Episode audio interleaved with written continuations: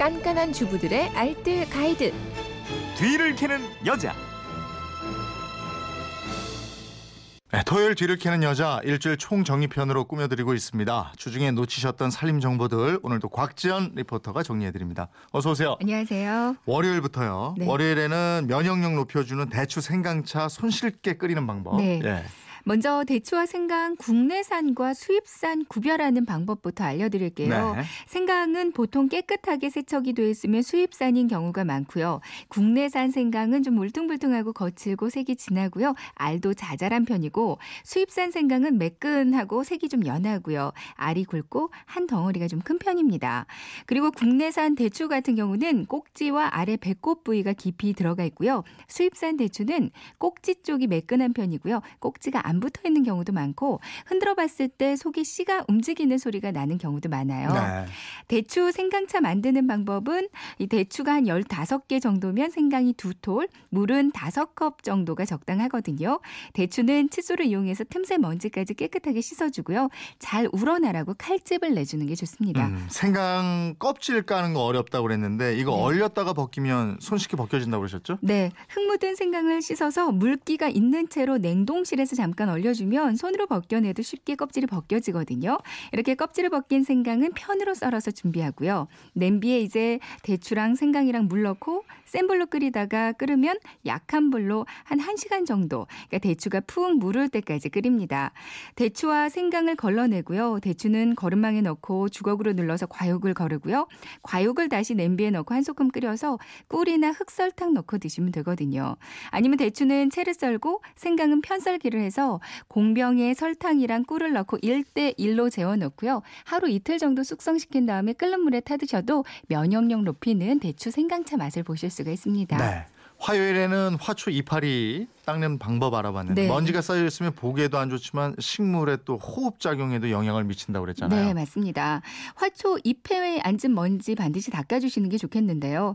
젖은 헝겊으로 하나하나 닦아주거나 욕실이나 베란다로 가져가서 샤워기로 세게 좀 잎을 씻어내리고요. 그리고 그늘에서 말려주는 게 좋아요. 네. 근데 더 손쉬운 방법으로는 맥주를 이용하는 방법이 있습니다. 헝겊을 이용하거나 아니면 물티슈를 물에 한번 헹궈서 여기에 김 빠진 맥주를 묻혀요. 음. 그리고 힘주지 말고 살살 부드럽게 닦아주면 되는데요. 그럼 이파리에 광택이 나면서 깔끔해지는데 일주일 이상 깔끔한 상태가 유지됩니다. 네. 다만 이파리가 좀 얇고 작은 화초들은요 맥주를 이용하면 타들어갈 수도 있으니까 이건 음. 좀 조심하시는 게 좋겠고요. 또 다른 방법으로는 먹다 남은 우유를 활용하는 방법도 있습니다. 마른 헝겊에 우유를 묻혀서 이파리 앞뒤를 골고루 닦아주고요. 아니면 다 마신 우유통을 한번 헹구면서 이 헹군물을 묻혀서 닦아주셔도 좋아요. 또 마요네즈로 닦아도 광도 나고 영양 공급까지 돼서 좋은데요. 마요네즈는 이파리 뒷면은 안 닦는 게 좋습니다.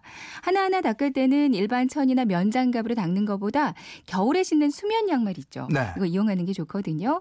깨끗한 양말을 준비해서 양손에 끼우고요. 동글동글 닦아주면 힘 안 들여도 아주 쉽게 먼지가 제거되고요. 금방 광택도 나서 좋습니다. 예. 수요일에는 약국 가면 쉽게 살 수 있는 소독용 에탄올로 손 세정제를 만드는 방법 네. 이거 알려줬어요. 소독용 에탄올, 정제 수, 글리세린 모두 약국 가시면 저렴한 가격에 사실 수가 있어요.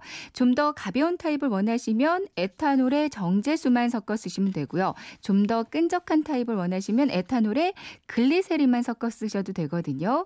이 두 가지만 넣는다면 에탄올이 7 비율 그리고 정제수나 글리세린을 한 3 비율로 넣으시면 좋습니다. 여기에다가 아로마 오일이나 코코넛 오일 이거 다 없으시면 레몬즙을 살짝 넣으셔도 좋거든요. 네. 이렇게 원하는 향을 넣어서 이걸 분무기나 펌프형 용기에 넣어서 사용하시면 되고요. 음.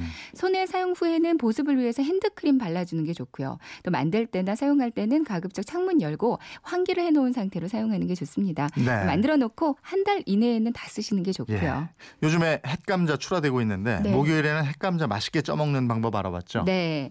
어, 요즘 나오는 햇감자는 수분이 좀 많기 때문에 물에 삶기보다는 찜기에 쪘을 때 더 포슬하고 맛이 좋고요. 껍질을 벗겨서 삶거나 찌면 영양 영양 손실이 크기 때문에 껍질째 찌는 게 더 좋습니다. 네. 찜기로 쪄도 되지만 압력밥솥에 찌는 것도 맛있거든요. 감자는 쿠킹 오일을 구긴 채로 이거를 수세미 삶아서 감자 껍질을 얇게 살짝만 벗겨주고요. 압력솥에 아래쪽은 감자 크기가 좀 큰 거 위주로 넣고요. 또 감자가 뉘지 않게 세워서 놓아, 놓아 줍니다. 네. 설탕과 소금 반 스푼씩을 물 두 컵에 넣고요. 이물을 감자 곳곳에 뿌려주고요. 음. 이제 뚜껑을 닫고 센 불로 끓이다가 추가 막 돌기 시작하면 약 불로 내려서 15분에서 20분 정도 쪄주면 끝이에요. 네. 근데 다 익었는지 볼 때 젓가락으로 찔러서 구멍을 내면 그 수분이 스며들어서 맛이 떨어질 수가 음. 있거든요. 뚜껑을 열고 감자에다 성냥불을 가까이 대보면 익었는지 확인이 가능해요. 네. 불이 꺼지지 않으면 맛있게 잘 익은 상태입니다. 음. 다 찌고 나서 껍질 벗길 때는요. 찬물에 잠깐 담갔다가 까면 손쉽게 껍질이 제거됩니다. 네. 금요일에는 선크림 바른 후에 지우는 법에 대해서 알려드렸죠. 네. 보통 선크림만 바르실 경우에는 화장 안 했다고 이렇게 물로만 가볍게 세안을 하시는 분들이 많이 있는데요. 네. 선크림은 꼼꼼히 세안해 주지 않으면 피부 트러블을 유발하기 때문에 반드시 이중 세안을 해 주는 게 좋습니다. 먼저 클렌징 로션이나 클렌징 크림으로 1차로 닦아 주고요. 2차로 클렌징 폼으로 닦아 주는 게 좋은데요. 피부 타입에 따라서 클렌징 오일이나 클렌징 젤을 선- 선택하셔도 좋고요. 그리고 팔 같은 곳에 이렇게 몸에 발라주는 경우에도 클렌징을 또 따로 한번 해주는 게 좋거든요. 네. 클렌징 크림으로 팔을 문질문질 해주고 나서 바디 샴푸로 한 번 더 닦아주면 잔여물이 거의 남지 않고 사라집니다. 만약에 옷에 선크림이 묻었다면요. 마요네즈를 그 선크림이 묻은 얼룩 부위에 꼼꼼히 발라주고요. 주방 세제로 빨아주면 말끔하게 없어져요. 네, 알겠습니다. 주말판 뒤를 캐는 여자 곽지연 리포터였습니다. 고맙습니다. 고맙습니다.